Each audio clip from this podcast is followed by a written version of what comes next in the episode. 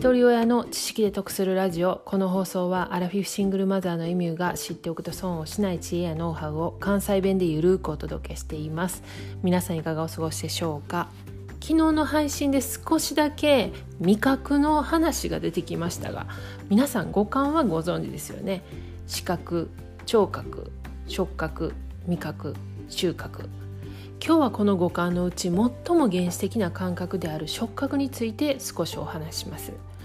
近年触れることで脳にあらゆる影響があることの研究結果がたくさん出てきました。皮膚は露出した脳とも言われていて皮膚と脳と感情はつながっています。皮膚からの情報は脳に伝わり感情と生理的な反応が起こります。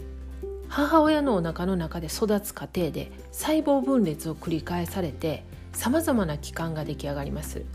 卵子と精子が受精して3週目に入ると肺葉とい。うものができるそうです内肺葉中肺葉外肺葉3つの細胞層で成り立っています卵をイメージしてみてください。例えば黄身が内肺葉白身の部分が中肺葉で殻が外肺葉という感じです。この肺葉がそれぞれ決まった器官に形作られていきます。内肺葉が消化器呼吸器肝臓など。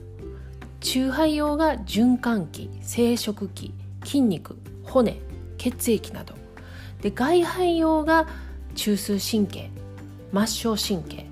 などの感覚器です。中枢神経は脳や脊髄のことです。そして同じ外肺葉から感覚器の一つである表皮ができます。つまり感覚器と脳はルーツが同じなんですね。五感が脳と密接な関係があるのは理解しやすいんですけれども皮膚と脳も同じルーツでこれを非脳同根と言います。皮膚の皮に頭脳の脳で同じ根っこの根で非脳同根です。皮膚に触れて気持ちがいいと感じるのは皮膚。イコール脳だからです。とっても神秘的ですよね。皮膚への心地よい刺激は脳にもいい影響があります。疲れを感じた時のマッサージが脳へのリラックス効果があるということは皆さんも体験されているかと思います。逆にストレスによって体調を崩すと肌の調子が悪くなったりしますよね。心や脳の状態はルーツが同じ皮膚に反映されているからです。私は娘が4歳ぐらいの時にベビーマッサージというのがあるのを知りました。その時娘はもうベビーじゃなかったんですけれども人が人の肌に触れることによってどのような効果があるかを知ったんです。皆さん脳から分泌されるオキシトシンというホルモンを聞いたことありませんか？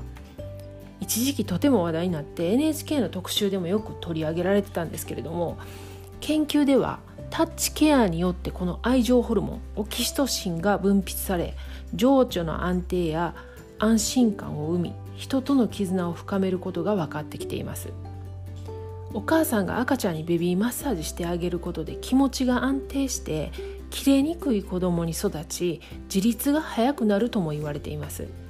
タッチケアの大切さは赤ちゃんに限った話ではなく大人でも同じなんですね。スキンシップが不足してくると物事に対していつも不安で安心感がなく落ち着きがなくなるなどの状態になってひどくなるとうつの原因にもなってしまうこともあります。タッチケアの良いところは男女問わず赤ちゃんから認知症の方やお年寄りまで幅広い方を対象に簡単に時間や場所を選ばず行うことができるところです。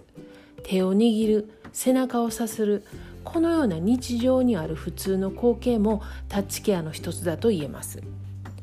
今日は五感のうちで最も原始的な感覚である触覚皮膚は露出した脳とも言われていて皮膚と脳のルーツが同じだったという内容からタッチケアについてお話ししました。次回は愛情ホルモンオキシトシンについてもう少し深くお話したいと思います。では最後までお聴きいただきありがとうございました。今日も笑顔で。